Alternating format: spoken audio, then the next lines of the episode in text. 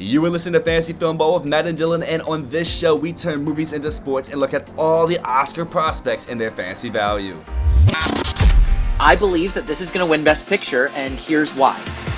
I mean, Denis Villeneuve got all the nominations he needed for Dune and still missed out on the Best Director slot.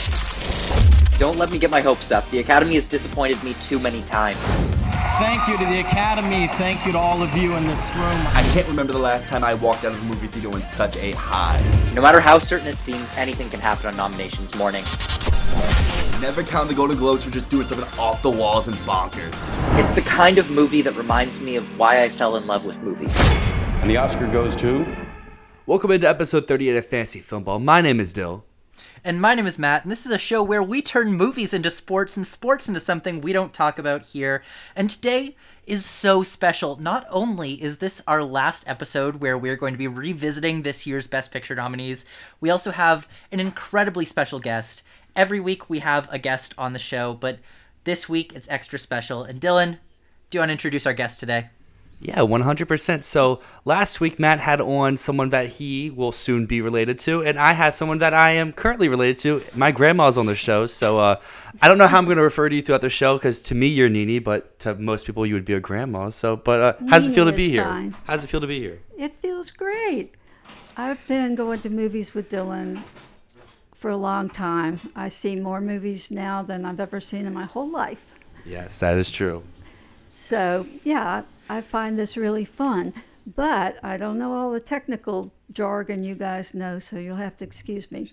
Hey, you'll you'll be fine. You'll be fine. Like you said, you you see a lot of movies, but on this mm-hmm. show, we open up every week with a question. So Matt, I'll hand it back over to you. What is our question of the week?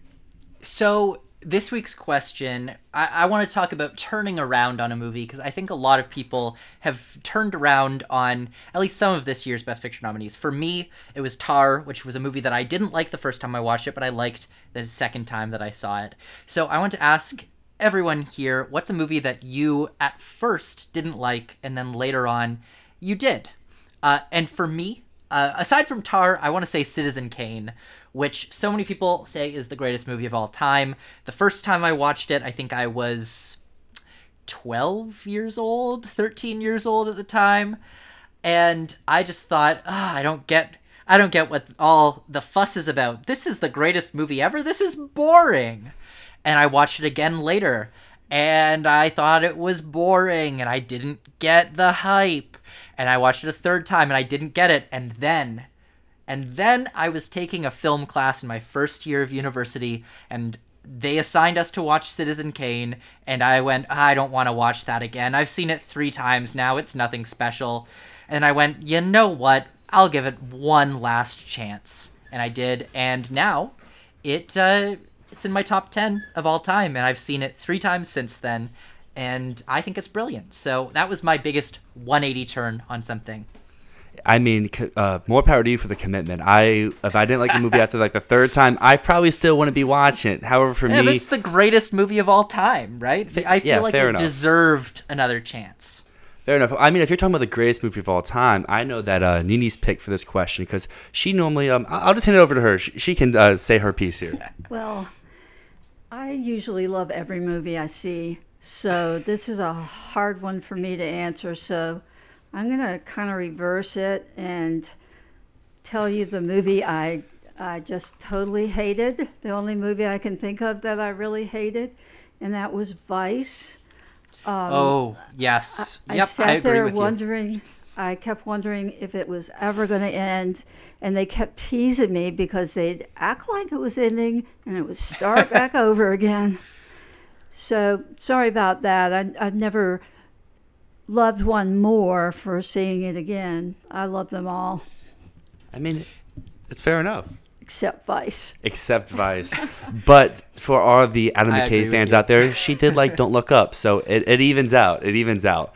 But for me, kind of on that same type of style of like a movie that some people would think is a comedy, but it isn't really a comedy, would be Uncut Gems. Uh, the first time I saw this on the big screen, I was like, this hurts my head. Um, this is not what I expected, but not like in a bad way. Just like I was very confused. But then I rewatched it. I think we actually watched it, and I loved it so much more the second time. I now think it's Adam Sandler's best performance, his best movie, and it's one that I'll always be like, hey, if you want to know what type of movies I like, this is one to definitely check out. I actually had the same thing happen for me with Uncut Gems. Um, the first time I saw it was at the world, not world premiere. Uh, it was the TIFF premiere. I think it previously played at like Telluride or something. But I saw that movie and I left thinking, oh my god, that was awful. I hated that so much. And it took me a few months, but I ended up revisiting it. And just like you, I ended up absolutely loving it. So I love being wrong. I love when I'm wrong. I know, hold our L's up. I know it's it's so I don't like disliking things, so it's really nice for me when the first time I see something and I don't like it, I like to go back and I like to I like when it surprises me. So that's happened quite a few times and it's a good feeling. It's a good feeling being wrong. Yeah, I mean, I think it's time for a lot of people to be wrong out there because we're gonna dive back into our best picture revisiting series. And this first movie, it's one I think a lot of people are wrong about the first time they watched it because you made a very bold prediction that it was going to win a big prize.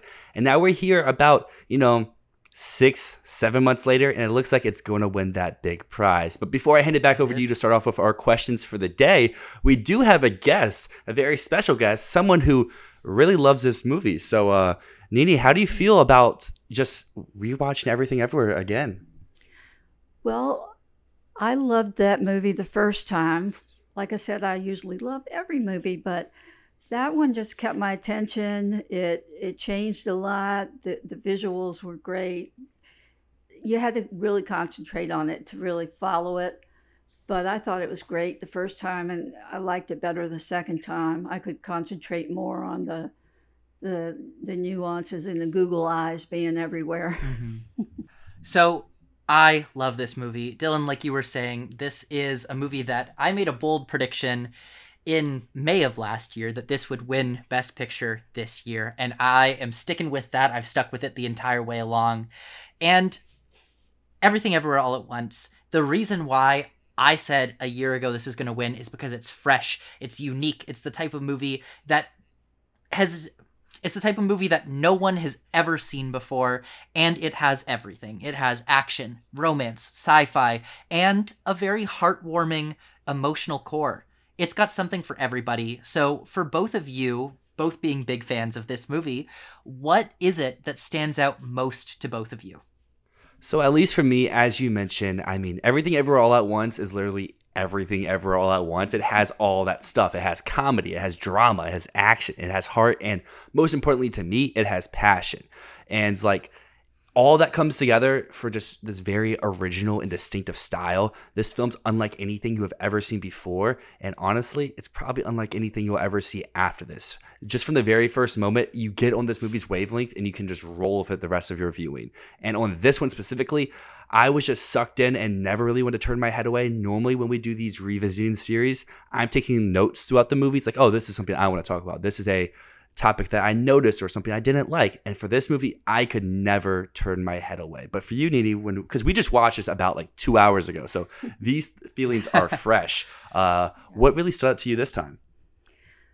Well, I what really stuck out to me this time, I, I could concentrate more on the changes and what was going on in each one of those scenes because you you'd go from instance to instance and they would flash back on other scenes like the chef's hat and the karate or whatever that was. But I could concentrate on it about more the second time around and really appreciate how they were mixing all that together.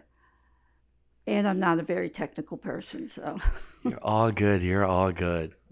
No, that's that's great answer because this movie it it really is one that rewards revisits. Like I think the second time I watched it, I noticed that the Google Eye and the bagel are yin and yang. Like um uh, and it's about the outlooks of life. You know, it's either positivity with a little bit of darkness, uh, you know, the eyeball with the the little black dot in the center, or it's negativity with a little bit of light the bagel with the little uh, dot of light in the center of it and that just blew my mind when when i saw that even down to the movie starting with the washing machine looking like a big googly eye Uh, it's just there's so much in this movie, and it's so fun to rewatch because of that. Uh, and to me, honestly, I think the emotional core is what stands out the most for me. Uh, truly, this isn't just a, a crazy action movie with wacky sci-fi. It's a movie about uh, a mother and a daughter, and what's more relatable than that? It's it's about a family uh, and about uh, the bonds of a family. It's so beautiful. I've seen a lot of people on the internet saying that this film exclusively appeals to people in Dylan and my demographic. Um, you know, under 35s with its absurd humor, inappropriate jokes. And for a while, people were just calling me crazy when I was saying that it could win Best Picture because people said it wouldn't appeal to Academy voters, it wouldn't appeal to anyone over 35. Uh, and that's why we wanted to uh, bring you on the show to, to speak with you today because uh, obviously you really enjoy this film uh, and you're much closer to the demographic of Oscar voters than Dylan and I would be being uh, 23 and 24 years old. And so I want to ask you did this movie ever feel too weird to you?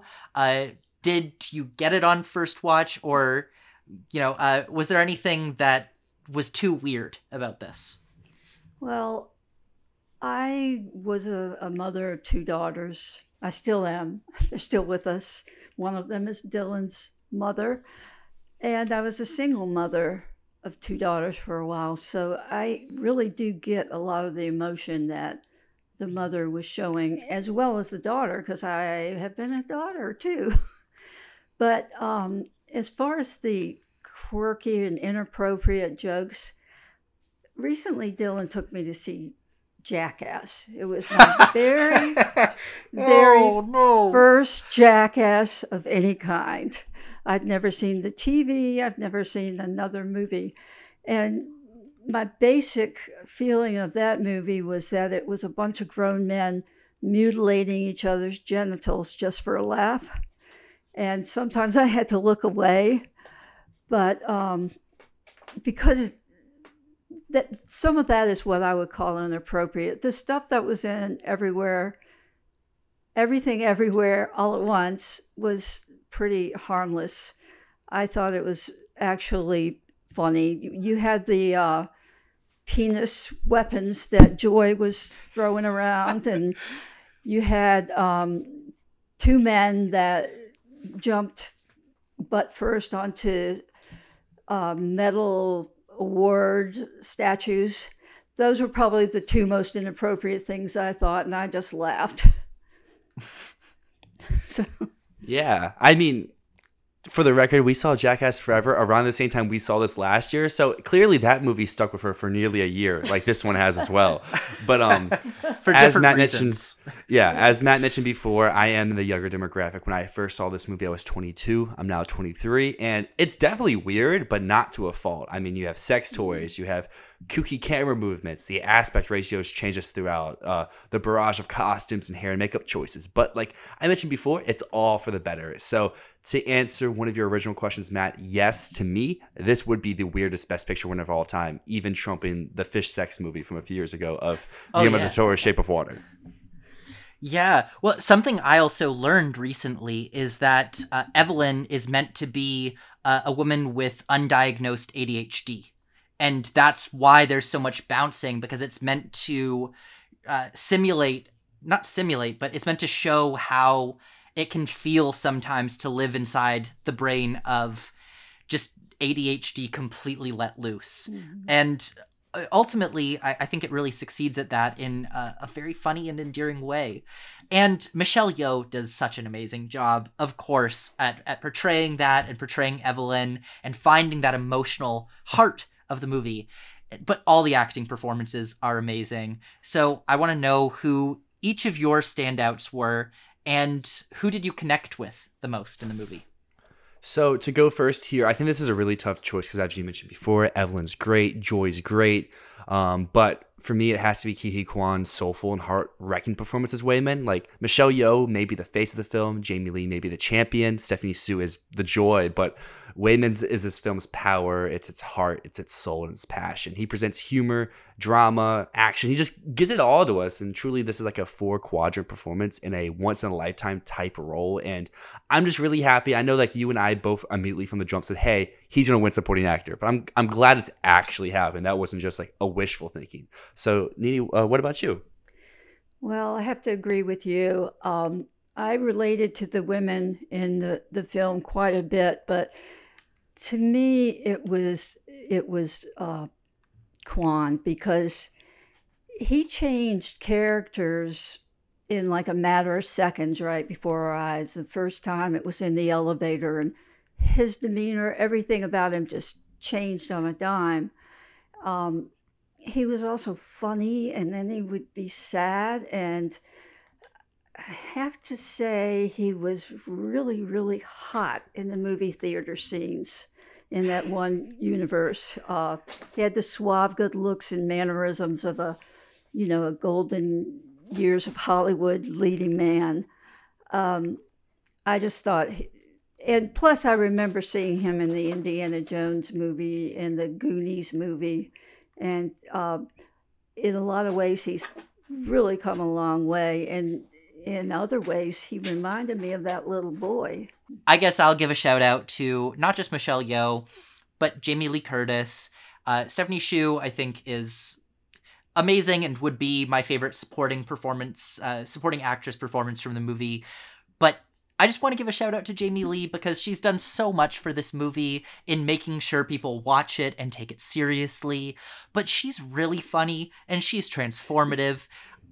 If you didn't see the credits, if you didn't know it was her going into it, you would never know this was her. She's so such a chameleon in this role and she's so mm. funny and it's just clear she loves this role. She's having so much fun.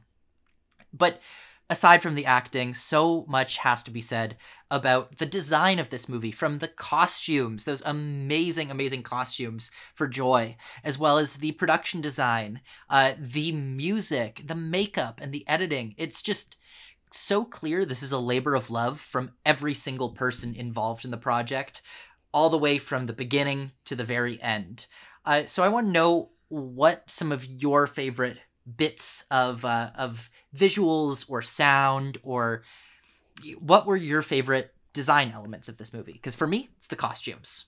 So I know that she's going to talk a little bit more about my specific favorite, but to give a shout out to another thing, we got, it has to be the hair and makeup choices. Like they're so distinctive, they're so stylistic throughout the movie, whether it's on Joy or the barrage of other characters that you meet, maybe just for a scene that pop up throughout the film.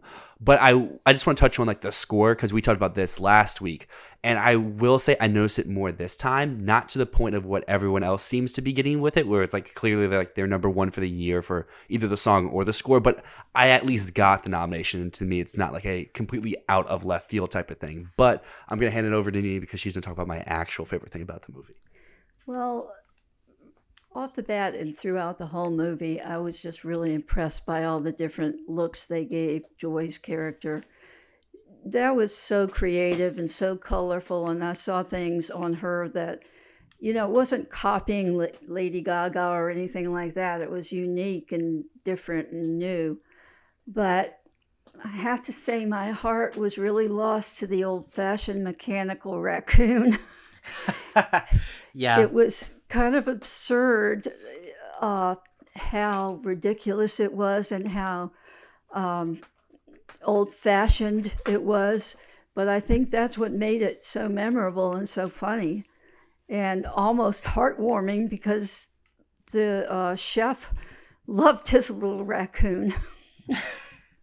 I mean, Raccacoonie had all of our hearts, and um, to uh, backpack on that, yeah, the costume work was great on Joy. There's just so many memorable stuff, and I love how our Oscar for best costume design is going to come down to who has the better Elvis costume, Jobu Tupaki or Elvis himself. Oh, it's it's Jobu Tupaki for sure, in my mind at least. Um, but yeah, I mean, you guys mentioned some great stuff. I guess I also I realize I, I forgot to mention before the visual effects, which I love, and it's so scrappy and so. Uh, creative. That's what it all comes down to. They you can tell they might not have had the most money for all of these things, but they sure had the best spirit. they sure had the most heart. You know, if if any movie de- deserves an award for team spirit, it's this one. You can tell everyone just loves what they're doing. You can call it a small movie with a big heart. It is a small movie with a big heart and a narrative around this movie all year. I mean, to Leslie and Andrea Riseborough, they have the narrative for being a small movie with a big heart, but the narrative around Everything Ever All at Once this year is that no one has ever seen a movie like this before. And like you said, we might never see a movie like this again. But I do want to ask do you guys think that we will see more films like this? Uh, and do you think that this could change Hollywood or the way that Hollywood looks in the future? I don't think it'll change Hollywood, but I do think there's probably going to be some copycats. You might see something thrown into one of these Spider Man multiverse movies that reminds you of this. Yeah, and I guess to backpack on that, like as I mentioned before, I think this is going to change kind of how films will be made, but there'll never be a film like it. Like how to use your very small budget to then make the most out of it. Like you were mentioning that, even though they didn't have the money for the top tier visual effects, they still put everything in there. Like kind of like how like Jaws or like The Sixth Sense changed filmmaking. While there was never another one of those movies, there's people trying to do that type of style, and I feel like that's to be what we'll see with everything ever all at once here in the coming years. I I'd say that's true. I mean, one thing I would say is that I think that this has shown that um, being really weird and really creative and really out there is acceptable, and audiences will respond to that by you know giving their money to the movie. So I would say I think we'll see some more very odd movies out there, like you said, copycats.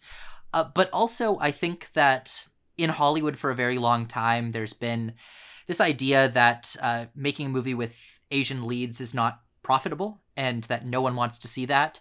And that's been changing over the past few years. We got Shang-Chi, uh, we got Crazy Rich Asians, but I think that this might be the the final step that's needed to show that uh, a movie with Asian leads can be a huge box office success and can win a ton of awards, and that people want to see Michelle Yeoh doing amazing, amazing things. Now, it's obvious that the early believers who said that this movie would be way too weird for Hollywood are wrong. This is absolutely dominating the Oscar season this year in a way that I don't think has happened since Return of the King. It's that level of movie. You know, if this was the 90s, this is Titanic level for for Oscar success. So obviously, we didn't know that this was going to have the success that it did with Academy members. Why do you guys think that this movie has connected so well with voters as well as the general audience? At least for me, I've watched this movie now uh, with four different people, and each person's reason for why they love it is all different. I've mentioned mine before. My friend Ashlyn loved it because of its humor. My friend Marcus loved it because of its dramatic moments. My granddad called it like the best movie he's ever seen, which it's a pretty big a pretty big tale because he doesn't watch a, a lot big of movies, statement. and when he does, like that's just a, a big statement. And well, my grandma, so she's sitting next to me, so I'm just gonna let her say why she thinks this connected with her. Well, I think maybe we just needed something that was really fun and more happy than sad and uh, just totally fun. I think with COVID and the war in the Ukraine, uh, all of these negative negative things going on, it was just fun to sit and watch that movie. And I think Mhm. that's the same for people of every age. I have to agree with you. I mean, something that I definitely see in this movie is that it shows the goodness in humanity and the goodness in people and gives us a choice to either sit here and see the bad or to be Waymond, you know, or to just be a rock. It gives us so many choices and says life is what you make it. And it might not have much meaning, but that means you can do anything. And I think that is such a beautiful message. But I would also say something that I've been thinking all year long and why I've been predicting it for so long is that this movie feels like the type of movie that I think every filmmaker has always wanted to make but has never been brave enough to. It feels like the type of dream movie that everyone says, "Oh, if if a studio would just give me a blank check, this is the type of movie I'd make." And I think so many people connect with it because they see that sort of youthful energy, that sort of um, drive to do something crazy and unique and tear everything down and build it from from scratch. I think a lot of filmmakers and Academy voters really see something special in that. Um, and like you said, I, I mean, Coda last year also, I would say, won the Oscar because people just want something that makes them feel good. There's so mm-hmm. many things that are so negative in the world right now. And it's so nice to go to a movie theater and see something that makes you smile, that makes you cry, but not sad tears, makes you cry very feel good tears. And a movie like Everything Ever All at Once, it feels good. So the last question I want to ask about this movie is what Oscars do we think that this could win? Because it's definitely winning a, solid handful, maybe the most that we've seen in over a decade. What do we think it's going for? Because I'm saying Best Picture. I'm locking it in. It's winning Best Picture. Well, I owe you your flowers because yes, it's going to win Best Picture unless a massive upset happens. Because like you can even point to like the recent years when an upset has happened. Look at La La Land. Look at Roma. Uh, those movies had a clear number two. There is no clear number two right now. So I think it's taking picture, it's pairing that with director, supporting actor, and that's its floor. Then it has a strong chance to win actress, editing, and screenplay. Because specifically on this time around, there's just so many quotables from this movie that I feel like really help elevate it over Banshees. Because like the one that sticks with me the most was uh, is the quote Waymond gives actually near the end of the film when he's looking dashing, as you said before, in his nice suit. but when he says, "In another life, I would have just really liked to do laundry and taxes with you," and that just really Oh, speaks to I think his character. I think that should be his Oscar clip that they used when they're about to present him with the award. So I think screenplay. I think I'm switching over to screenplay for my personal predictions, and then I think if it really overperforms, Jamie Lee and supporting actress or even score could come along with it. What about costumes, Dylan? I'm I'm still rocking with uh, with the King of Rock.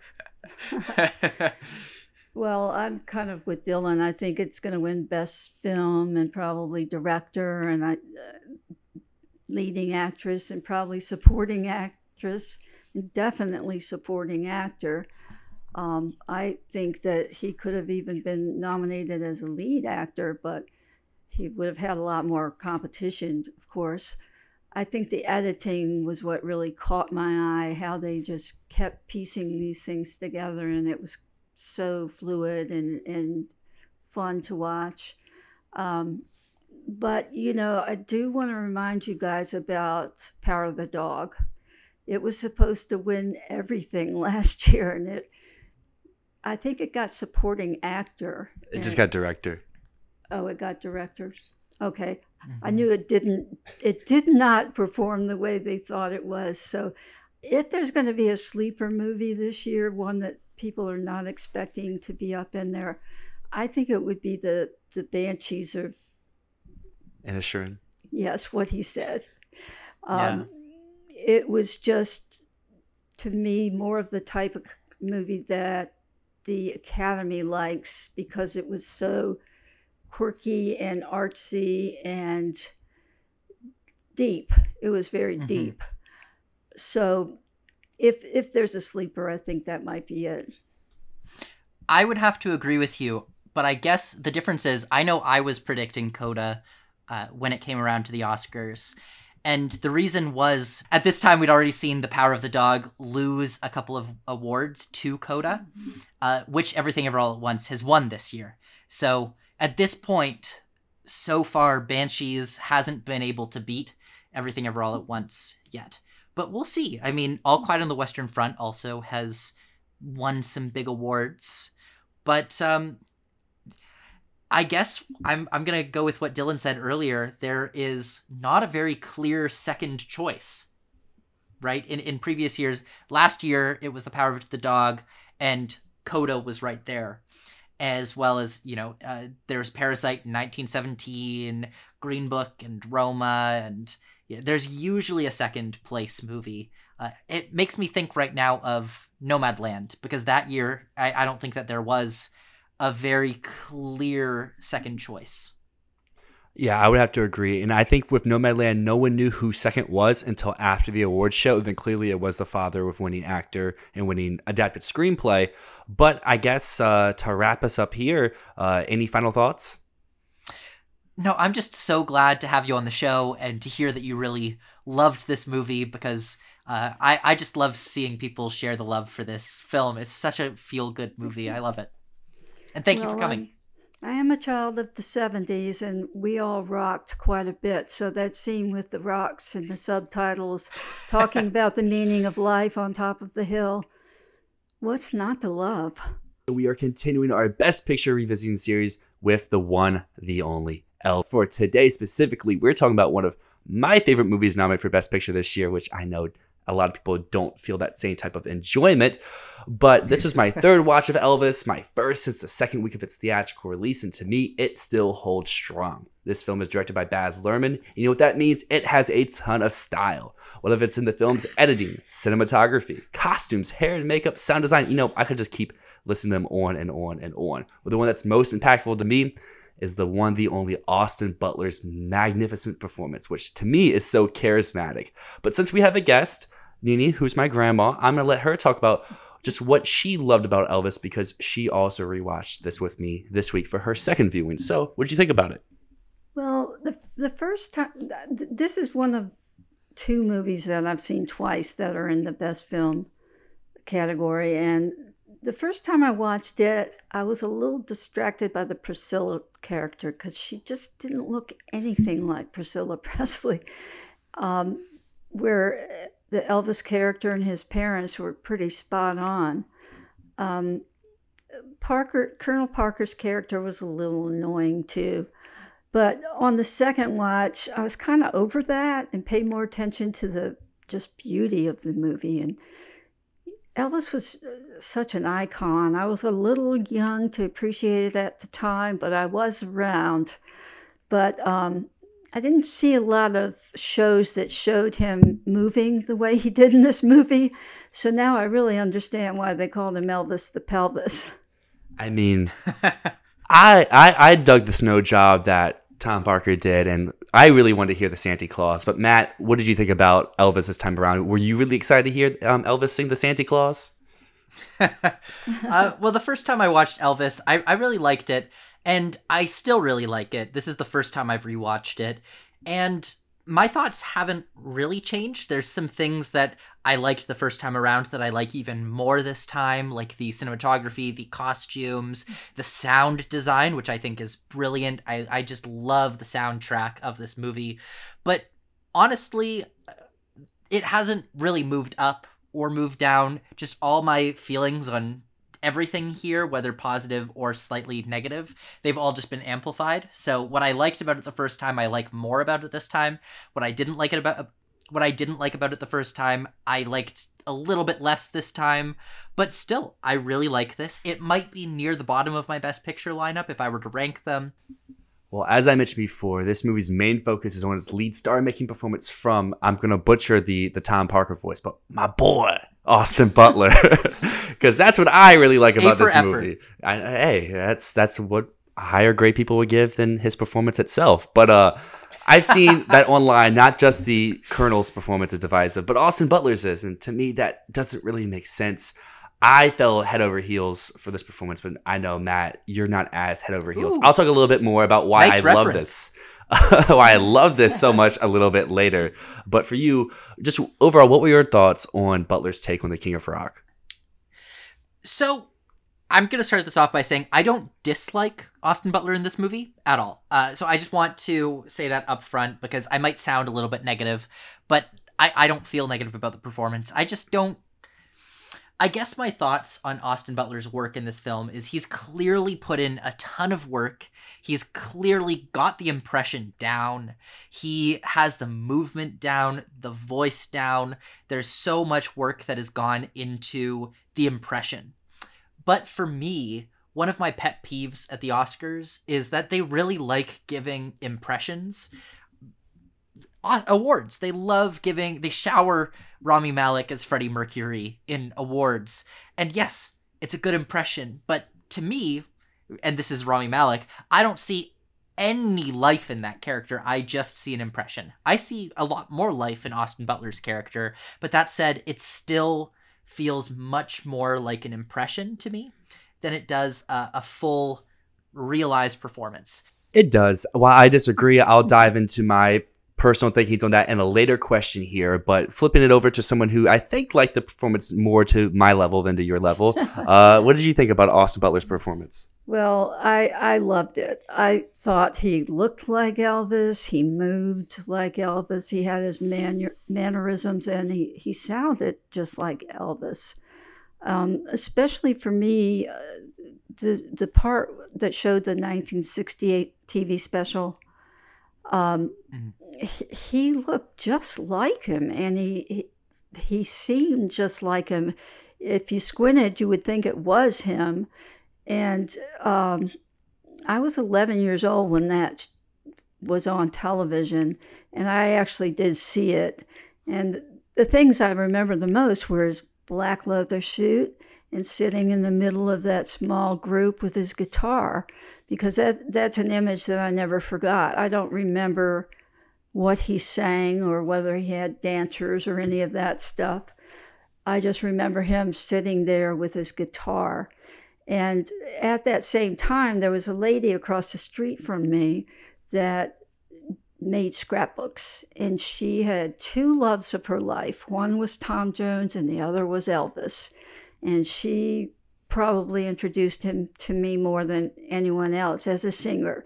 You know, I'd seen a lot of those movies, but not actually his singing. Yeah, and I guess backpacking off that a little bit to, I guess, tease my more love for this performance is without him nailing all of like as you mentioned matt it does seem like an impression at times but if you don't nail the impression the rest of the movie doesn't work but like i mentioned i'll dive into that a little bit here later but what i want to talk about first you mentioned more of how scenes feel like more like a trailer than a movie but to me that's the Baz Luhrmann special. We all have a history with him. He seems to be a director that you either love or you're really against. And um, he, I mean, he has the spectacular spectacular of the musical Moulin Rouge. Seems to be everyone's favorite. However, I love what he can add his like artistic flair into previously known stories or icons like as we see with the flair in Romeo and Juliet, modernizing the Great Gatsby, and now combining all those aspects into Elvis. So, Nini, you've watched a fair share of Baz Luhrmann's movies, and you just saw Elvis for the second time. What about his style really just jumps out to you? Well, I'm not as adept at analyzing angles and camera shots and all of the film speak and jargon, but I just love the flow of the sequences when Elvis was shown at different ages and in different settings, and the young boy running across the field to the revival and going back to the older man singing while Elvis was also singing That's All Right. The older man was singing it very slowly, and you saw some visuals of the other people that were in the club. I loved that stuff.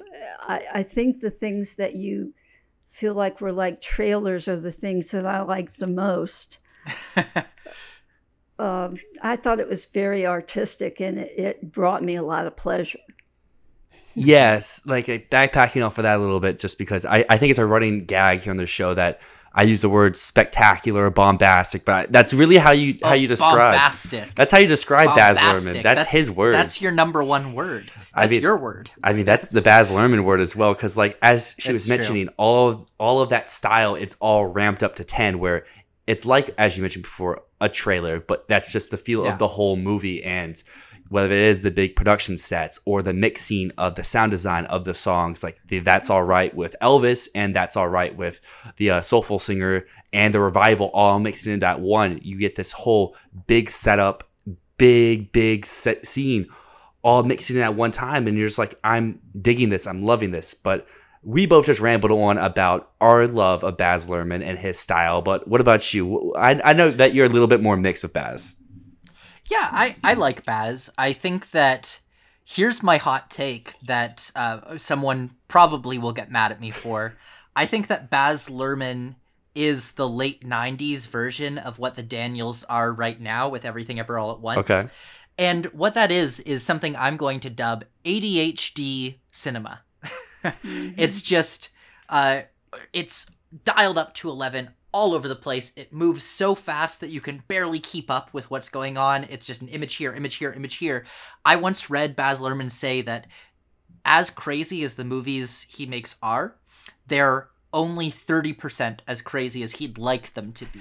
he wants them to be so much more, but people have to pull him back and go, "Whoa, boy, whoa, Baz, stop that right now! You can't go that far."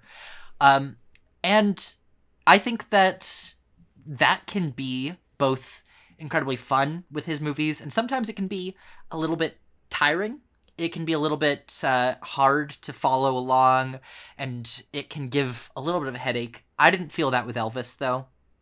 I definitely, the first time I watched Moulin Rouge, I had a headache. That was one that I liked much better the second time when I watched it. Same. But uh, but with Elvis, you know, overall, I as much as I just criticized that tr- movie trailer style of editing where everything flies by so fast, it's still fun. It keeps the energy up, uh, and while I think it kind of made it hard for me to fall in love with Austin Butler's performance, it was the style of the movie and I could get on board with that and I had a lot of fun with it. It made it very visually flashy, very fun to watch and I think one of you said it, but there's never a dull moment here. I love that take of like the studio has to hold Baz back because I feel like if he had his own way of what this movie would be, it's that opening 10 minutes where it feels very comic book ish, like where it's very Yeah. highly edited, highly cinematography, all that stuff all at once. And I feel like that's what his full movie would be. But clearly, you can't do that for two hours and 40 minutes. So they, they had to stop him. But on the topic of this film style, I guess there's just so many technical aspects here. So I would love to hear what both of y'all's favorites were. Because for me, on like previous viewings, I just adored so much. But on this one, I really like honed in on the cinematography just because that was a big topic of debate once I got the nomination this year. But I just love how it changes its colors, its lighting, its aspect ratios, and grading depending on like what era and what setting that you're currently in. It feels so engrossed, and it feels like this could be actual footage of Elvis. Like she had mentioned before, like if you squint, you could probably not tell who this is supposed to be.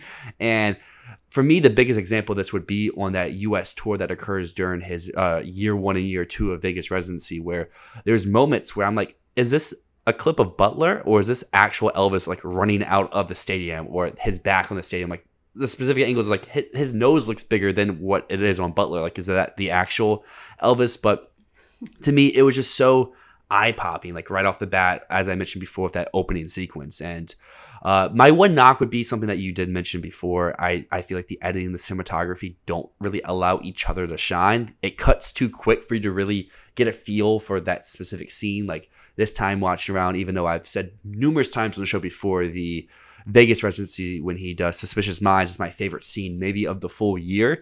But in this sequence, I'm like, just just stay with him for a few more seconds so I can see his full movement instead of cutting away to show it from like four different angles. But um, I just rambled on a long ways there. But Matt, I know that we've been polar opposites with its cinematography nomination. I've said it should win in this lineup. I know that you don't think that. So I would love to hear what technical aspect grabbed you the most since I just rambled on for like three minutes about its cinematography.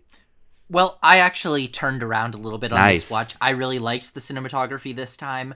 It might not be my favorite in the category, but I have it above Empire of Light now, which you'll be very happy Yeah. But I think that all five of the cinematography nominees, including Elvis, including Empire of Light, I think they're all very well done in their own ways. I really like the work on all of them, and I think uh, Mandy Walker's work on the cinematography here is excellent, excellent, excellent. But I do agree with you. I think maybe the editing did a disservice to it by cutting so fast around and not allowing you to see the glamorous lighting. Uh, something I really like about this movie is how Baz Luhrmann constantly makes the comparison that Elvis he grew up worshiping superheroes, so he became one. I love that, and and the cinematography I think goes along with that. It makes it feel like you're watching a superhero movie, not just a, a music biopic.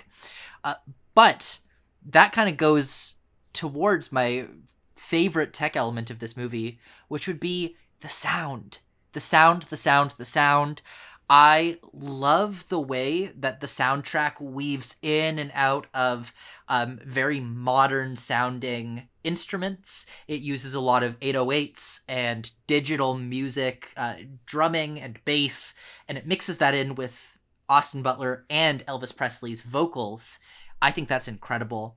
It reminds me of Baz Luhrmann did something with his version of The Great Gatsby back in 2013, where his vision for that movie was that in the 1920s, jazz was exciting. It was dangerous. It was fresh and it got people dancing. It got people moving and excited because no one had ever heard anything like it at the time. But if you play 1920s jazz for a modern audience, they're going to think, oh, it's so cute and classic. It's so old timey. But that's not what it felt like in the 1920s. And similarly with Elvis, if you just play Elvis's music now, people will go, oh, that's fun. It's cute. It's old fashioned. But that's not what it felt like at the time. This music was new. It was fresh. It was exciting. It got the people going. And so, what I love that he does here is that the music, it's not just Elvis. It's not just we're gonna play Suspicious Minds, we're gonna play uh, Hound Dog, or That's All Right. It's we're gonna mix that in with modern music so that people understand the feeling in the 1950s of how people uh, felt when they heard this music for the very first time. It works so much better here than it did in The Great Gatsby. And that's my favorite thing about this movie by far. The sound work is incredible. They cannot get enough praise for that. I really like the flow of the scenes, and I like the way they brought back little clips of earlier scenes because I enjoyed them the first time, I enjoyed them the second time. uh, you know, the whole story of Elvis is so long and there's so much to tell. There's been different movies about him. Kurt Kirk uh, Kurt Russell played him once. Um, there was a movie called Elvis and the Beauty Queen. There was also a television series, a tempor- uh, temporary, what do you call it, Tele- television series. And Mm, a mini series. miniseries. Thank you very much. I I My forget pleasure. many many words, um, but you know there there's too much to tell in a couple of hours. So I think that's why they zipped around a little bit, and they definitely left out a lot of things and glossed over some others. But I just thought it was pretty to watch. I, I loved the colors of the pink suits he wore early in the movie and the downtown scenes of uh, Beale Street, the colors and lights and the cars, the way the cars looked. I just really thought it was a, a very visually nice movie. Mm-hmm. we talked about Baz's style, we talked about Butler's leading role, but now let's dive into the script because this is where a lot of criticism comes from the film's naysayers. Because they say it's like a Wikipedia biopic, it doesn't dive deep into the person himself, it glosses over the character's life. And why do you have the choice of Tom Hanks, Colonel Tom Parker, being the film's narrator? However, for me, we're never going to really get a 100% and somewhat negative portrayal of one of these big superstars. I mean, you see Bohemian Rhapsody, you see Rocketman, you see Judy, and you most recently see I Want to Dance with Somebody. They will always be vehicles to promote the artist and help sell more records. And I believe that this film is an improvement on all those because of the aforementioned visual and artistic styles it uses to tell this Wikipedia biopic. As someone who honestly did not know much about Elvis before watching this movie, I felt like I learned a lot. I wanted to go learn more. I sought out some Elvis tunes, and I guess you could say I caught the Elvis fever for a little bit. So, in my eyes, the film accomplished its goals in like soaring fashion. And while I do see the negative points of telling this story from the Colonel's perspective, I like it how it's from him because, like, I mean, he's the snowman. He's got to give us the snow job. He builds Elvis up to be a superhero, as Matt mentioned earlier on. And once we get that first performance on the hayride, we really see firsthand, like, hey, this isn't just a snow job. Like this is for real. He is bigger than life. He commands that stage. And if that scene doesn't work, we don't buy into this wave of passion for the singer for the rest of the film. And that also goes to Butler's performance. If he's not able to encapsulate this icon and nail the mannerisms as you mentioned before and feel like you can connect to them, maybe not as deep as some people would like, but still like get a connection for this character where it's not just like Rami Malek, where it's just like, hey, he can walk like him. At least Austin Butler can sing like him. But uh if uh you don't yeah, like I said, if you don't buy the performance, like this would just be a major like flop. Like you wouldn't believe it, and then you would sit there for two hours and forty minutes, like, why did I just waste my time? But as someone who does know the story of Elvis and does enjoy his music, and someone who is invested in the character, Nini, what did you think of just the way they decided to showcase the story of Elvis Presley? Well, I think I mentioned before that they definitely skipped some things and glossed over some things that were a little strange about Elvis, like him talking Priscilla's parents into letting him take her as a 14 or 15 year old girl to live with him in Graceland, um, and and them going along with it. Um, and you know there there were some other things. He cheated on her a lot with a lot of actresses. They did show some of the cheating but not all of it. Uh, but what they did was show a beautiful man in a beautiful movie depicting a legend. Um, and they did that part so well i think if they would have added in some of those strange things it, it would have taken away from the legend part of it and and the good things about Elvis. Mm-hmm. Well, to your point there, there's another movie coming out this year called Priscilla, which is meant to focus on Priscilla's side of the story, and it's very likely we'll probably hear a little bit more about uh, some of the manipulation and grooming and the cheating and the mm-hmm. less favorable side of Elvis. We're we're probably going to see a bit of that in in this upcoming movie. Right. Before we dive into Oscar prospects, Elvis is a long movie. I've mentioned a few times. It clocks in at just under two hours and forty minutes, but to me, it flies by, and that's for like a multiple different reasons. Uh, I think there's so many memorable and outstanding sequences in this film that would all be up there with my favorites of the year. But to rattle a few off, the whole "That's All Right" mix at the beginning of the film with Elvis, uh, younger version of Elvis at church and a Big Boy Crudup's tradition that Nini had mentioned before. The 68 comeback special, I think on this viewing may have been my favorite. Just how I think that's the scene that best encapsulates all like the highlights of this movie. And then um there's the whole final sequence as well of where Elvis is clearly, clearly on his deathbed, but still giving that one last impactful performance where they cut between Austin Butler and the actual Elvis itself. But I just want to focus on one here, and that would be the Vegas residency that I've talked about multiple times. And I feel like this is where uh, the love of Baz's filmmaking and his direct like directorial style just really to shine. It's so immersive with its sound design. You feel like you're there in person. The production design I think gets to show off the most in this scene with how grand it is and this is where a scene where you do get a little bit more extra time to just really take in like hey this is a big place and there's only one man who can open this place up and that is elvis himself. The editing cinematography and costumes are all flashy as well with its colors pacing and just the scale i keep talking about. But as mentioned before this movie does not work without austin butler. He just commands elvis and brings him back to life and it all falls on his shoulders. And all those technical elements before no matter how positive they are even if you cast someone else as Butler, like not throwing shade, but like the Priscilla movie that you talked about before, I don't know if Jacob Elordi can do Elvis the way Austin Butler did, and that movie could suffer from his performance as Elvis, whereas here this movie's risen by Butler's performance, and I just love how physical he is, and like you could call this like physical acting 101, but like as mentioned before, he nails the mannerisms, the body movements, the voice, and just like moving around like as we still hear with award shows now, he still sounds like him, and like you can really tell like he put in everything that he needed to be to nail this performance and something that you just do not want to take your eyes away. Like the casino owner who's like, "Hey, we need to keep him on stage as long as we can because he's just what the people want." So, Matt, what scene really stood out to you in this most recent viewing? I really loved the visual effects work and the way that Baz Luhrmann transitions us from one thing to another. Uh, one of my favorite visual moments that.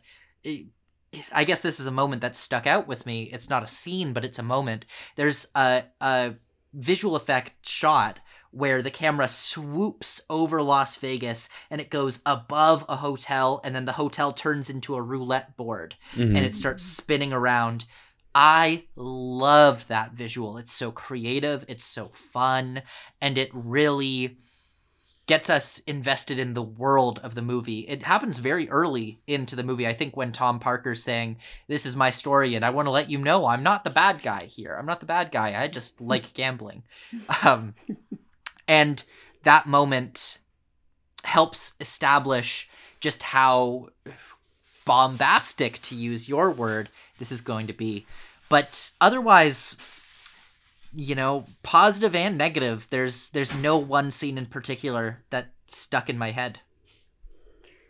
Well, there was one for me when I read this question. This scene came to me right away. It, it's a really fleeting moment, um, but it was when Elvis and Priscilla were in her upstairs room in Germany, and he was wearing his uniform, and he he looked into her eyes, and the way he looked at her was the way every wo- woman wants a man to look at her. His eyes were glossy. I'm not sure how he did it because it looked genuine. And that moment really stuck with me. And like I said, it was just a couple seconds. Well, that's the power of the Austin Butler Riz that will take him all the way to a Best Actor win. Because talking about the he the seems Os- like such a nice young man. Uh, like, I sorry, I don't mean to interrupt. No, you're but good. Austin Butler seems so lovely. Did you see at the SAG Awards the way that he he kept standing up to to help every single person up to get on that stage? What a nice, lovely person he seems to be. He just seems to be the nicest person in any room. I agree, and that's one reason I really like him, and that's one reason I've been kind of like championing him all. He's like, hey, we need to get this man the award because looking at Oscar chances, Elvis has held strong all season long. I'm pretty sure this was the either first or second movie that we talked about here on the show itself, and it's managed to get it all the way to Best Picture. Jurassic World was number one. Oh wow, great movie! But it uh, managed to get all the way to Best Picture here with Elvis, with seven other nominations. So Matt, this is something that you and I have talked about at various different points the season. What does this look like in the Oscar race? Because probably, unless something crazy happens on the preferential ballot, this is not winning picture. I mean, even if something crazy happens with the preferential ballot, I don't think Elvis would be the one to triumph from that. Mhm. Um, like, uh, I mean, we talked about it on our Everything Ever All at Once discussion. It would probably be Banshees that would overcome. So I, I don't see Elvis really having that chance. But you've been saying all year long, ever since our first review, Austin Butler is going to win the Oscar for this.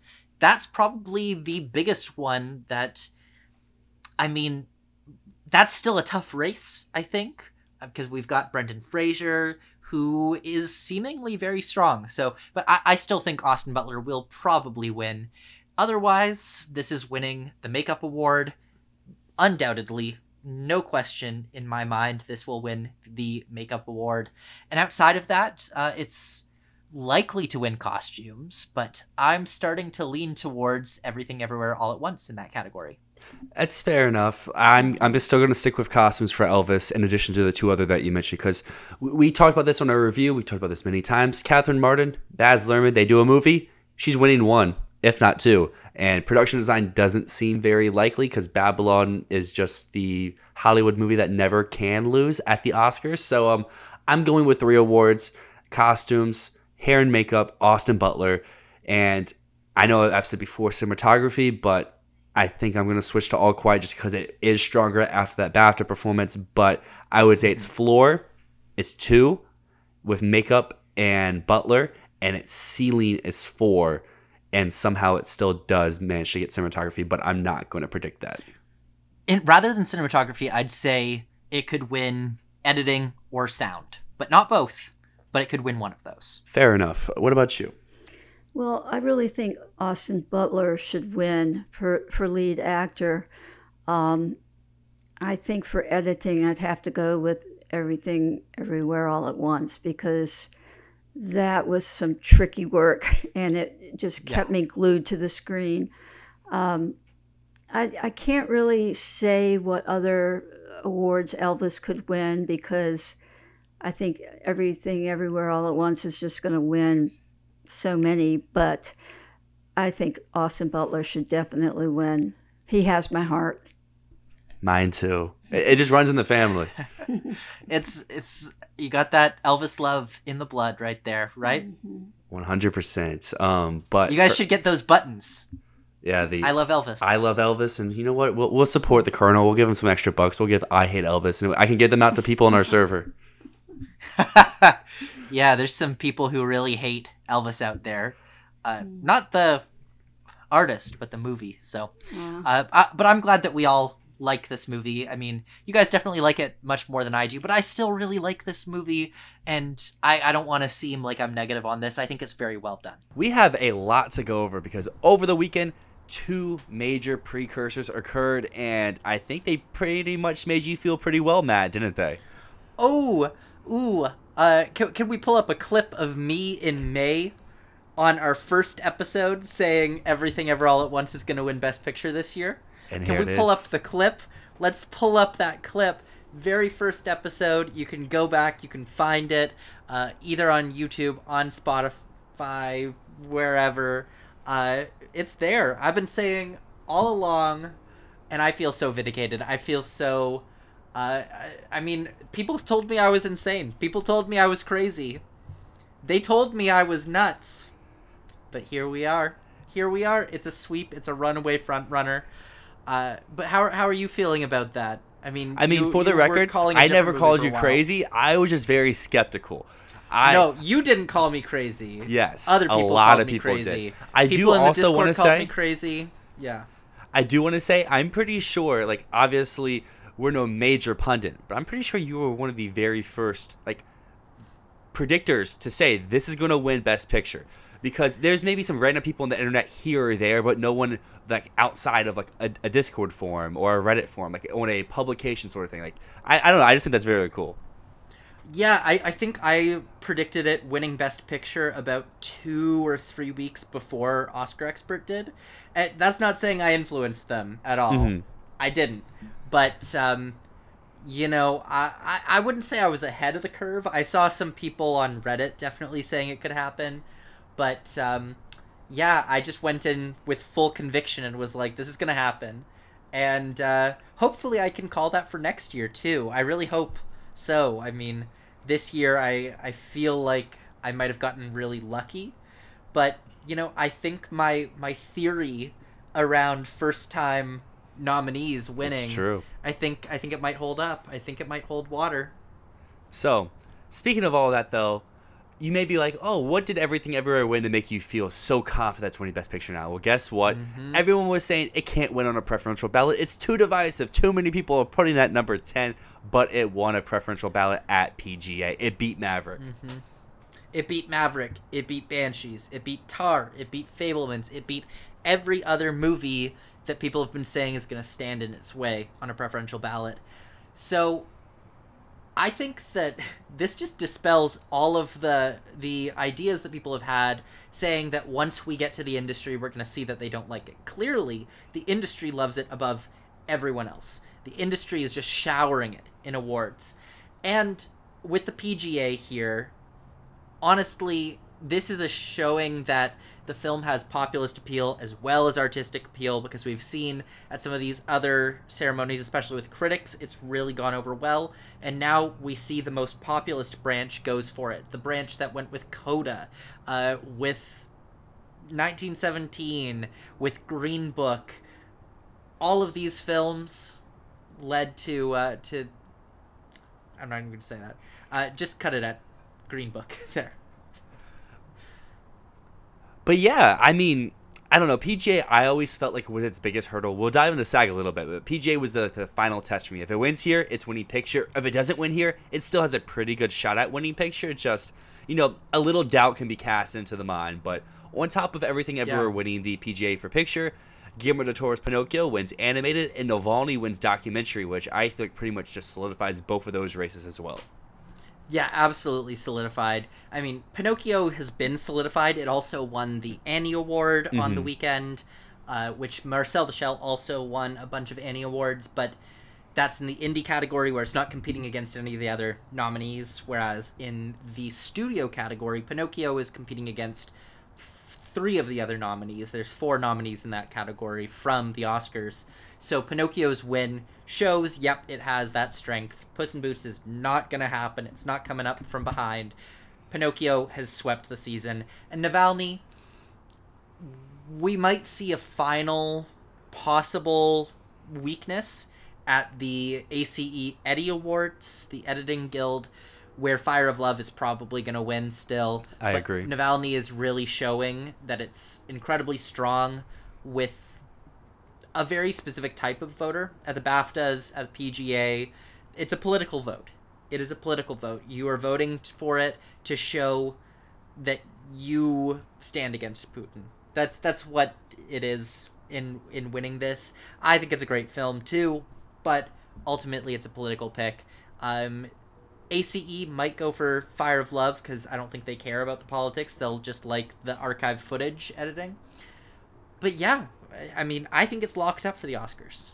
I mean, you and I have both been saying for the longest that if Navalny gets nominated, it's winning. Its hurdle was the nomination, and that's where like Yeah. earlier in the season we were like, oh, maybe it's at number six in our rankings, maybe it's at number five. We just don't know if it's getting in. While there's other stuff like Fire of Love or Yeah. All the Beauty or All That Breathes. I was like, yeah, this is 100 percent getting in. And now the fact that it Mm-hmm. made that nomination, it's it's going all the way. by the end, I don't even think the nomination was the hurdle. Uh, I think it was the shortlist was the hurdle, and the shortlist was only the hurdle because our thought process was that because this came out in March of last year, April, March or April of last year, it had been out for a very long time, and it had a lot of buzz when it came out. Our argument uh, around Navalny maybe not making it and not winning was that we thought it might peak too early but it hadn't even begun to peak. It still hasn't peaked. You know, it's still it's still climbing. So uh, ultimately, that was our whole argument: was is the movie going to be forgotten about? Is it releasing too early? And ultimately, you know what this year has proved to me? There's no such thing as too early. The Oscar season is dead in the age of streaming. I believe. I believe Everything Ever All at Once and Coda have put the nail in the coffin that you don't need to release at the end of the year because no one's going to see your movie in theaters anyways. I It's I just the with fact that. of the matter. No one's going to see it in theaters. So I would say everything everywhere proves that more than Coda. I still think Coda was a little bit of like the recovery from the lockdown and the pandemic and everything. Schedules were a little weird, but this year, Yeah. normal theatrical schedule, no hiccups anywhere along the lines. We're most likely going to see our Best Picture nominee come out nearly a or have its world premiere nearly a year before the awards ceremony date, which is just absolutely crazy. And I mean, Yeah. even if Everything Everywhere didn't win the PGA, there would be this looming doubt of like, would it win the Oscar? We don't really know. The biggest thing for me, at least, these last few weeks, ever since I switched over with you to predict it to win Best Picture about, I guess, two months ago after I realized, yeah, Avatar is not, but I still just want to hold on to it for as long as I could, was there's no real second place option. And with SAG, we really see there is no second place option. It's everything everywhere Mm-hmm. all at once, all the way up here, and your next option's all the way completely Yeah. out of the screen because at SAG, it's probably Banshees. Probably. Maybe, maybe, but at SAG, everything ever all at once won every award that it could have done. It broke a record. It tied the record for most nominations, but now it owns the record for most wins. which I think is is fantastic, and it shows the outpouring of love for this movie. Something interesting that I found online was a statistic that showed that the last time a film had won the PGA, SAG Ensemble, the WGA, and the DGA was Argo in 2012. That's the last time that that has happened. been a while. and and we're we're gonna see that because WGA is locked for everything everywhere. Locked. But I think it just shows the outpouring of respect and love for this movie, how it's doing something different, how it's pushing the medium, how it is bringing these older performers who haven't really had a chance to, to shine and giving them the role of a lifetime. Uh, in, in a movie that would typically be reserved for much younger performers. I think that the the outpouring of love at SAG is really an outpouring of love for Jamie Lee Curtis, for Michelle Yeoh, for Ke Huy Quan, all respected veterans of the industry who don't really get a lot of chances. I think actors love the narrative around this film so much. Uh, and I mean, we'll we'll get into some of the surprises of the night, but I just got to say when the show started up and Jamie Lee Curtis started talking and the crowd just erupted in, in cheers uh, and she had to wait for like 15 seconds before she could give her "I'm an actor" speech. In that moment, I went, "Oh my god, is she winning? Is she gonna? They love her. Yeah. They love her. Actors love her." I mean, months ago when we first started to do our SAG talks, we are like, okay, there's one thing you can lock up for SAG. That's everything ever all at once is winning ensemble. It fits the, the Yeah. bill of what their recent winners have been. It's already a big movie, and even more so than like four months ago. It's the front runner. Of course, it's gonna win ensemble. And we made another take then that we didn't really stick to, and no one really did because I saw this was a pretty, I don't want to say popular take, but a more common take then than it was even like 12, 24 hours ago. And that was Jamie Lee's probably winning SAG because, like you said, people love her. This is an awards body where they could. And I think when she lost the Globe, people kind of just dropped that. Like, okay, she's not going to win anything. And as we saw, just like you mentioned, they just really, really love her. They adore her. She's the champion for, like, not the champion for the movie itself, but for the marketing Oh, no, this she film. is. And She totally is the champion of the movie. And Not not this- meaning she's the number one. yeah, but like just the outward of love for her just filled in right here, as we saw, like you mentioned, starting off the night with that loud cheer. This was the first film acting award that they gave out, so they really just set the ball running for this movie to go on and win all four of its nominations. Because I feel like we can kind of talk about all of them right here because they kind of fit oh, together. yeah. Supporting actress for Curtis, supporting actor for Quan, lead actress for Yeoh, and ensemble for the whole cast. the acceptance speeches that they gave, I think, are the biggest reason why this film will continue to win in the following weeks.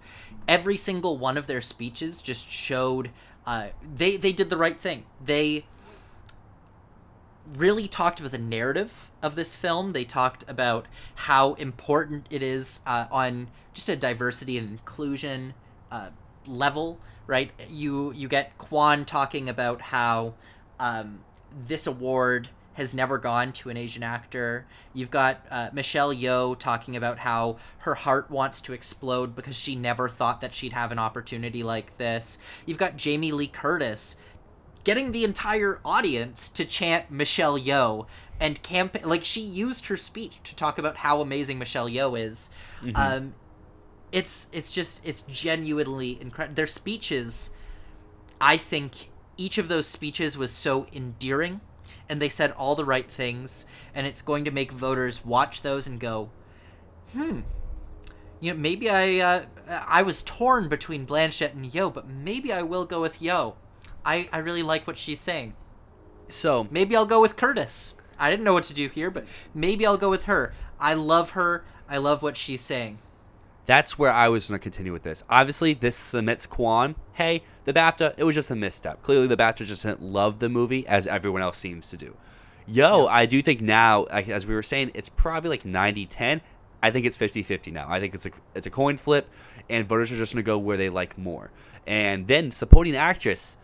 Yeah, I think that Curtis winning here is more of a death blow to Bassett than it is to Condon. So to me, Yeah. now if everything everywhere is going to overperform this much, does she come along with the movie now for th- possibly three acting wins, or does the Oscars do their normal? Hey, we still trust BAFTA when everyone else is all over the place, and still pull Condon because they're. I don't know the exact stat, but I heard this the other day of where like a film's more likely to win one award in just supporting actress than it is to win in like some other categories for acting. So that could be Banshee's Yeah. one win on the night compared to everything everywhere, of which could who knows? At one point we were saying maybe this movie's winning three with picture, maybe it's winning four with picture. It could win six. It could win seven, depending on how far you really want to reach down with like editing and screenplay and stuff like that, score even. So I don't know. This just really shows to me that hey, it's not just critics who want to shower this movie with every possible award because we saw that at um, uh, CCA, and now we're seeing here with SAG. Every possible award it went there, and will the same thing happen at Oscar? Not every award,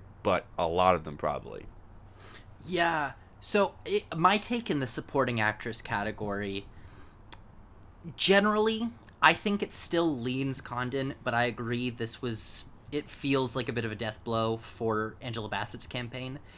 Reason being that if any awards body was going to go overwhelmingly for a Marvel movie, especially a Marvel movie that uh, had previously won awards there uh, for the the original film, and this is the sequel, SAG was going to be the one to go for Angela Bassett overall. And I think that when people started predicting her, they did so thinking she's going to win SAG.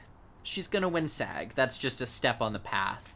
So, yes, she has Golden Globe. Yes, she has Critics' Choice. But you could argue that at least the Critics' Choice voted her because they expected her to take the SAG and take it to the Oscars. Uh, the Critics' Choice largely votes what they think will win the Oscar, not what they actually want to win the Oscar. That's just a, a rule of thumb for the Critics' Choice Awards. So, honestly, I think that her not winning the SAG Award shows that the most populist voting body was not overwhelmingly in support of that performance, and instead they went for their favorite movie, which was Everything Ever All at Once. Ultimately, though, the question I ask is I, I think that BAFTA has traditionally had the greatest correlation because it typically is the week before Oscar voting. It's the last thing on people's minds. Oscar voting opens up on Thursday, and SAG is the last thing on people's minds. So I think that that typical three or four a year correlation we get between the BAFTAs and the Oscars. This year, I think that the BAFTAs are only going to get two right. I, I think agree. it'd be really surprising. Really, really surprising. But at the same time, I don't think that they're going to get one right or zero right. Uh, like, I don't think we're going to get a SAG sweep. But the question I have is where where do we get BAFTA and where do we get SAG? And I, I think that I'm leaning SAG for actress and supporting actor and BAFTA for supporting actress and actor. But truly, I could see supporting actress going to Curtis as well. I'm in the same boat as you at the moment, the two and two split with the exact same split you have, but I wouldn't be surprised because they did flip flop dates this year that SAG gets the three out of four, and with Curtis being that additional one to come along with it because our other main acting win here at SAG was for lead actor for Brendan Fraser in The Whale, where he took down Austin Butler, he took down Colin Farrell, and he won where a lot of people were predicting, hey, this is the spot if he's gonna win anywhere, he's gonna win here. It's just to me that whole best picture, best actor correlation spot really kind of matters, and the fact that Butler took the BAFTA and like you just said, the BAFTA's not going 0 for 4. I think that's the most safe pick from the BAFTA to carry over to the Oscar. Other than like if Yeoh would have lost here at SAG, I would have been like, no, Blanchett's the safest. But the fact that Yeoh upset here, and this is the last thing they all see, and like you mentioned, everyone's speech was really hyping up Yeoh. I think that's going to carry Yeah. over into Oscar voting, and I think that she is going to come along uh, for the win there. She is she's a figurehead of the movie. Like Jamie Lee Curtis, who is the champion, the cheerleader, the number one reason why Everything Ever All at Once has had the success it has. Truly, I I, I attribute the entire campaign and the success of Everything Ever All at Once this award season to Jamie Lee Curtis. She made a weird movie with butt plugs and martial arts and talking rocks and raccoons on people's heads. She made a movie like that into something that the average old voter could appreciate. She got out there and said, "Hey guys, this movie is special. Go and watch it. Go and watch it and support my friend Michelle Yeoh." She became a um, a symbol of female friendship at the Golden Globes when she screamed that Michelle Yeoh had won. You know, I, I think that truly, if we're talking about the success of this movie, we have to talk about Jamie Lee Curtis, right? Um, but honestly, in terms of Fraser Farrell, this one, I'm I'm pretty torn on because I was really expecting Butler to win here, just because that type of performance, that type of movie is so populist. It feels so targeted to SAG. It feels like something that they would eat up. I mean, they went with Rami Malek a few years ago, right? So mm-hmm. that feels like the precedent that that should be getting set. And honestly, I the only thing keeping me from changing my prediction is not only do I think that BAFTA is not going to go 0 or 1 for 4, right? That's one thing. But the other thing is Elvis is going to win in a bunch of other categories, right? And unless Elvis really underperforms, how how do they go with the movie that would get only one win over yeah, how how do they do that in best actor? But that said, man, Fraser's speech was really good. We talked about speeches leaving an impression. His speech was imp- impactful. It left an impression. Um, and you know, after rewatching Elvis, uh, I just don't see what all the hubbub is about for the performance, and I'm probably gonna keep predicting it, but I'm really torn. I'm really torn. I I f- am feeling like it might be Fraser, but Butler just makes more sense. So for the latter half of that, uh, talk about Austin Butler not getting the hubbub. Everyone out there, tune into our episode next week about uh, revisiting Elvis. We will talk all about that, going into detail. But here for Fraser's case, I I don't know. To me, this role is specifically targeted for SAG. It's the return of a very beloved actor doing something that he's never done before in his career.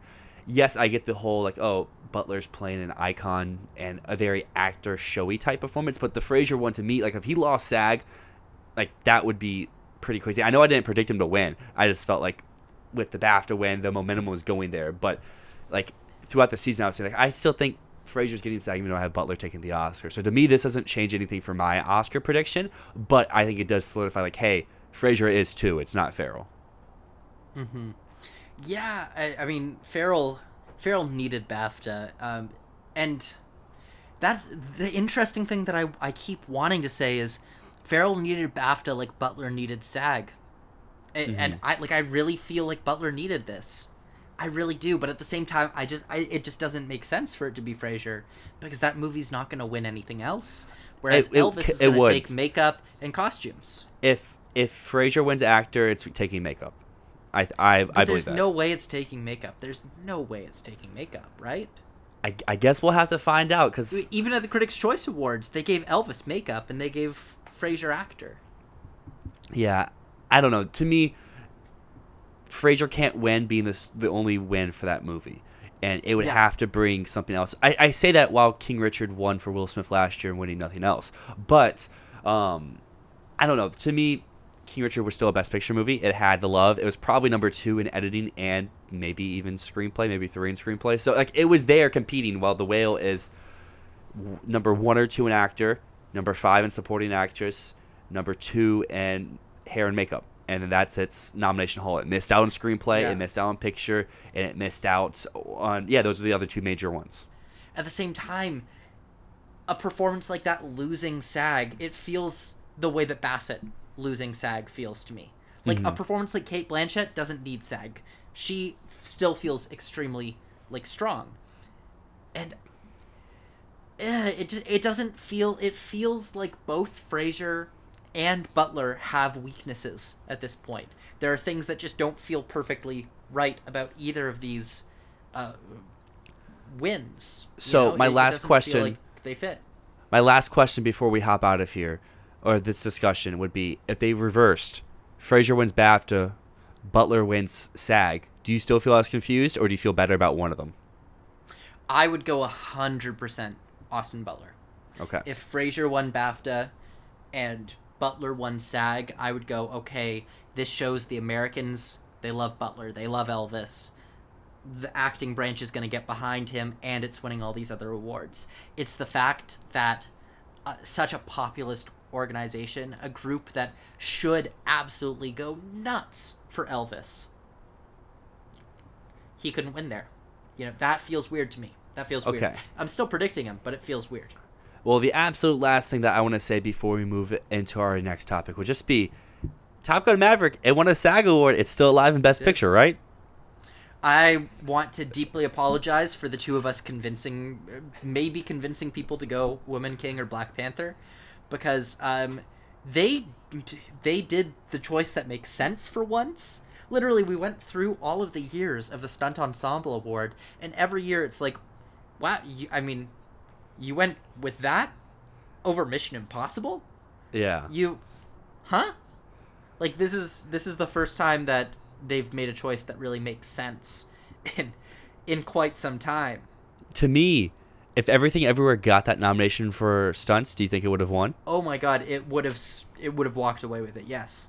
I agree. Yeah, I completely I completely think it would have won the stunt award. Absolutely. Okay. One last thing.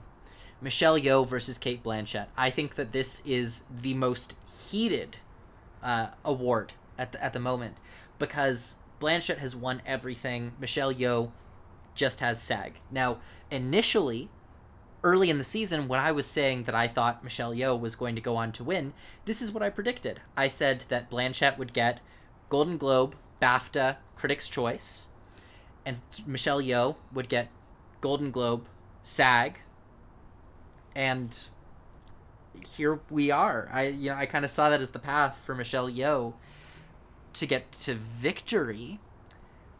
But I don't know now. I'm I'm I think that Michelle Yeoh will will get in and win based on the movie, but does Cate Blanchett still have a strong chance?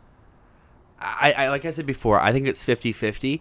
Why I'm now switching back to Yeoh because I was also Yeoh with you for a while because of uh, an early stat that I forgot which body it was. That was like they can't It was NBR. It was like they had to go one for four, and Yeoh's my one to stay true. And then I switched over to Blanchett just because she was winning everything, and Yeoh lost at CCA. It's like uh, CCA can't give it to her. Who is? Clearly, SAG is. And I think she's back alive, and I think the fact that SAG is last is going to leave the impression for everything everywhere, and that goes to my overall point of instead of this movie winning just picture, director, and Quan, it's going to win at least two more, if not three, for a total of five or six, being the most awarded winners since the Hurt Locker. I think was the stat that I saw. But I want to ask one last question before we wrap it up today. Are there any other categories that we think Everything Everywhere could coattail in? Let's say people are voting down ballot and they're just going Everything Everywhere in every category. What, outside of all of these main categories, what do we think it could surprise win? Because I'd Score. say costumes. I'd say score. Score? Babylon, shaky. There's no real number two.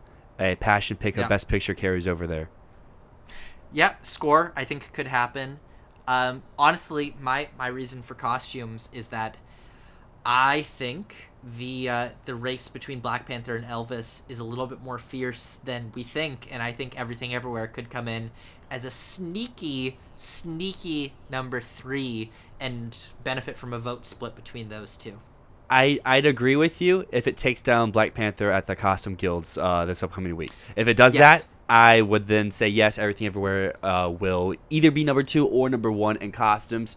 The last thing I'll say to circle back to editing real quick for the BAFTAs, yeah, the BAFTAs didn't like Everything Everywhere. They very much did not like Maverick. So I agree with your point there that they gave it to a movie that they didn't really like, but there's another But- movie that's the but- front runner that they really, but- really didn't like. But they could have given it to All Quiet. They could have given it to All Quiet. All Quiet, they gave every other award. So why, except for Passion, did Everything Ever All at Once get that Mm-hmm. Fair award? enough. Fair enough. I'll- I'll give to you that. me, that just says that they loved the editing of that movie or it stood out to them enough that they wanted to go for it even over their number one favorite movie because I, I wouldn't expect top gun to win there knowing that all quiet was a sweeper i would expect all quiet to win Fair enough, fair enough. I'll give you that. uh, but ultimately i mean yes we got to watch out for some of the rest of the guilds because that will show us where is everything ever all at once really strongest? Where is it really going to uh, continue? Is there any other chances of some surprise wins? Because we might be seeing the biggest sweep we've seen since the mid 2000s here uh, which i'm all for it man i'm all for it this is exciting it's so exciting to see a movie like this, a movie so scrappy and fucking weird. Just uh, do this. I love it. I love to see it. You know what time it is. Draft time, and we're back. But I regret to inform my little win streak, it's come to an end. I finally fell. It only took like two weeks after my initial run. Uh, Matt, how do you feel? You got the win with the draft and directors filmographies. I probably threw because Oh, I didn't take. Spielberg first overall. Dude, Spielberg was the trump card. It even overpowered the fact that I had Edward Berger on my team. But honestly, I, I think that it wasn't just Spielberg. It's also the outpouring of love for Todd Field. It's also Martin McDonagh and Sarah Polley. I saw some people on our Discord uh, really talking about how Field and Polley made the team. So here we are. This is our last draft of this fantasy season. We've been doing this segment of our show for like 13 weeks now. You've won some, I've won some. It's been pretty even back and forth, but I'm sorry to tell you, Dylan, I think I'm going to win this week because I'm sticking to my guns. And for my first pick, overall, I'm going to go with the movie that I've been calling as the Best Picture winner since May of last year. I'm going to pick Everything Everywhere all at once. And I'm going to hope that this is the trump card uh, that just brings me home to another W here. Yeah, good pick. It's the clear number one overall. However, however, however, as we've mentioned before, and I know PGA told us differently, but it, it, it's a divisive movie. Some people really don't like it. You know what movie people do love when they don't like everything ever all at once?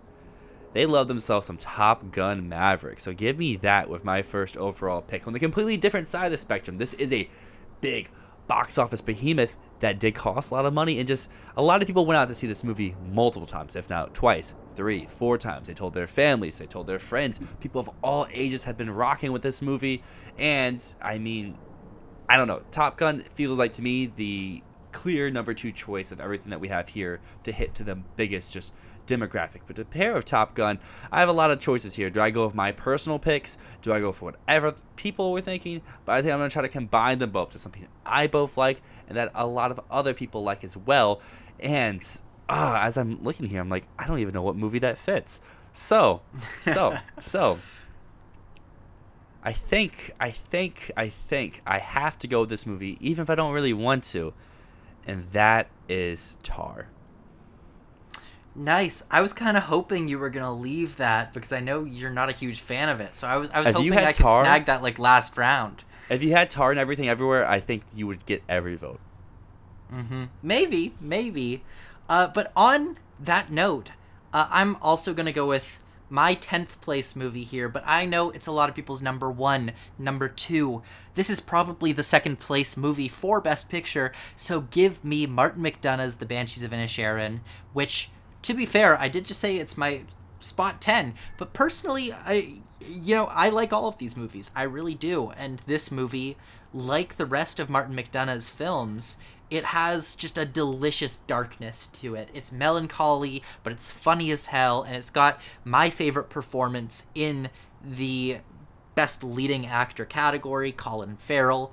So you know what? I'm totally happy with that choice as my second place. And personally I feel like that's the right second place that we've got here. If we're looking at how enthusiastic people are overall about these films, Banshees, I think, has the second most buzz around it uh, on here. It might not be the most populist like Top Gun, but I think people absolutely fucking love this film. So that is my number two choice. But now with my number three, I have to go with a little movie by a little underdog director uh, and that is uh, someone you might not have heard of, Steven Spielberg. I'm picking The Fabelmans, number three. Now, The Fabelmans, this was the early frontrunner that lost buzz, but truly, it is such a lovely film. And I keep coming back to this. The reason why I love this movie so much is the humility that it shows from Spielberg. It shows a filmmaker who truly, truly believes that they have more to learn and they have room to grow. And I think that's a beautiful thing. That is a beautiful thing. And you got two very beloved, passionate picks there. And I think I'm going to go on the complete other side. While those are both kind of more smaller scale stories, I'm going to go for two very big, massive scales, very big productions. And you may have Banshees, which most people thought was going to win the BAFTA, but I have the movie that actually won the BAFTA, All Quiet on the Western Front. This is that little movie that no one thought was going to be nominated for Best Picture, and guess what? It was because of how many people adored this movie on a technical side and on a picture side. To pay with that, though, the movie I personally believe all those nominations that went to All Quiet should have gone to Avatar: The Way of Water, made by another little unknown filmmaker by the name of James Cameron. Mm. Good, good one. I mean, uh, that's your your ride or die pick for the whole year. So that is a great choice by you. Yeah. So, what are your last two? Okay, for my last two picks, obviously, first off, hi Totoro. Obviously, first off, I have to go with my girl, Sarah Polley, Women Talking, the film I've been standing so hard all season long. And I feel like this is a film now that more people are finally getting to see it, I think the popularity of this film is rising and rising because this movie is absolutely incredible. It is so beautiful. It is so special. Uh, so that is my next pick. And for my final pick, I'm left with two here. And I know the one I want to pick, You but I'm really it. torn. I'm really torn here. No, you know what? I, I'll I'll give you your favorite. I'll take my favorite. I will finish off with Triangle of Sadness, and I will leave you with Elvis. I love Triangle of Sadness. It is my, um, I think it's my fourth favorite movie of the year, maybe fifth favorite movie of the year. I absolutely love this movie. I think it's wild, wacky, hilarious, and it's a pretty special art house movie that balances the uh, crudeness of something extremely lowbrow and also the the highbrow nature of like a Cannes winner, which it is. So that would be my final pick. Uh, and I know I probably should have gone Elvis, but you know I feel like it's best to leave your favorite to you and leave my favorite to me, rather than screwing you over with a movie you don't like very much. Hey, I do like Triangle. I, I gave it a solid 7 out of 10. But yes, I'm happy that you left me Elvis. I was kind of pulling that strategy that you were hoping to do with Tar, leaving the movie that the other person doesn't like as much, hoping it can stick around till the end of the draft. A lot of those words that you just used to describe Triangle could be used for Elvis here. It's wacky, it's wild, it's funny, and it, it just delivers, at least to me. I know it's the most divisive movie in our Best Picture lineup, but I feel the people who really love it just adore it. And the people who don't like it, they at least find some things that they can really appreciate, whether that is Butler, whether that is the costumes, the makeup, or something there. They they find something they at least like. But I mean, I've said this countless times. I think our best picture lineup this year is so strong. The bottom movie for me would still be like the number four, five, or six movie in most other years. So like, I don't think there's a bad movie in this lineup right here. So let's recap. The team that I ended up here with is Everything Ever All at Once, The Banshees of Inisherin, The Fabelmans, Women Talking, and Triangle of Sadness. And on the other hand, I have Top Gun Maverick, Tar, All Quiet on the Western Front, Avatar: The Way of Water, and Elvis. So you gotta let us know whose team do you think is best. Make sure you head over to our YouTube community tab. Make your voice heard. Make your voice known. You gotta vote for this because your votes will determine who gets to go first on our next draft. It is so important. One vote can make a difference. So please head over to our community tab and leave your vote. Do it. I'm begging you. Please do it. You, you got to make the right choice. Come on, I know, I know you have your picks out there. Let them be heard. Yep, you need to make the right choice, which is my team this week. Hey, It hey, really hey, is. hey. Hey, hey, hey, hey, hey. Thank you for tuning into episode 38 of Fantasy Filmball. We went over a lot today. We recapped PGA and SAG, we did our revisiting series, and we had a draft. But because we did have a guest, being my grandma Nini, we talked about our own personal preferential ballots. But I want to get hers because this is the first year, I think outside of last year, where she's watched all the nominees. Last year, she ended up seeing them all after the awards ceremony, but this is the first time she's seen them all before the awards. So I'm going to let her list off her numbers 1 through 10. Well, I think after the second watch, I have to say number one is Everything Everywhere All at Once. Um, number two, I've got to go with Women Talking. Dylan and I saw that at the film festival in Charlottesville on the big screen, and we got to meet and talk to um, Judith Ivey after the film, and I just really thought that was well done. And I, I think it should be getting more credit than it is. Um, after that, I think Elvis is probably my third favorite, and then Avatar, and then The Fabelmans, which I really liked a lot. There's there's a lot of good movies this year. Um, After that, I'd have to say the the Banshees. Um the fingers, the donkey, the whole thing. I just, I just, I loved the uh, scenery. It was just a good movie. I had trouble with the accents a little bit. I have to admit, I had trouble understanding them at times. And after that, and maybe even tied with that, is All Quiet on the Western Front. That it reminded me a lot of the movie 1917, the way it was visually but it, it had a really good story, and I, I really thought that was well made. After that, I am not really, really crazy about the, the last three. Um, I'd say Top Gun Maverick. Um, it was a very good movie, but I felt like I had seen it before um, because I did. It was very much a retelling of the first one, in my opinion. Uh, what do I have next? Triangle of Sadness. I'm not sure why that got nominated, to be honest. hey, I'm a supporter of that movie. I like it a lot personally, but I can understand where you're coming from.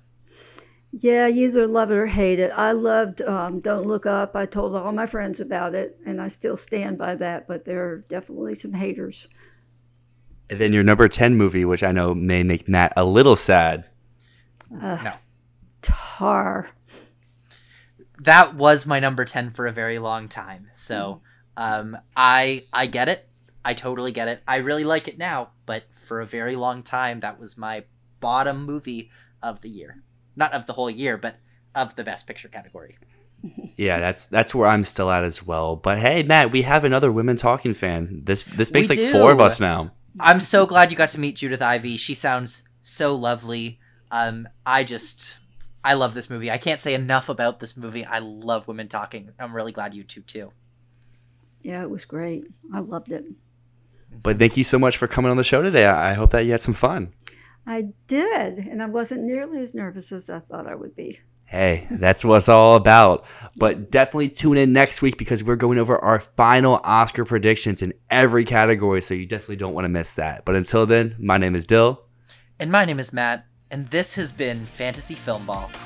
Thank you for tuning to this episode of Fantasy Filmball with Matt and Dyl. Keep up to date with us on Twitter at FFilmball. Subscribe to us on Apple Podcasts, Spotify, or wherever you prefer to listen to podcasts. We even upload a video format of the podcast to YouTube if you want to see our faces. Thank you for listening to this episode of the show, and come back next week.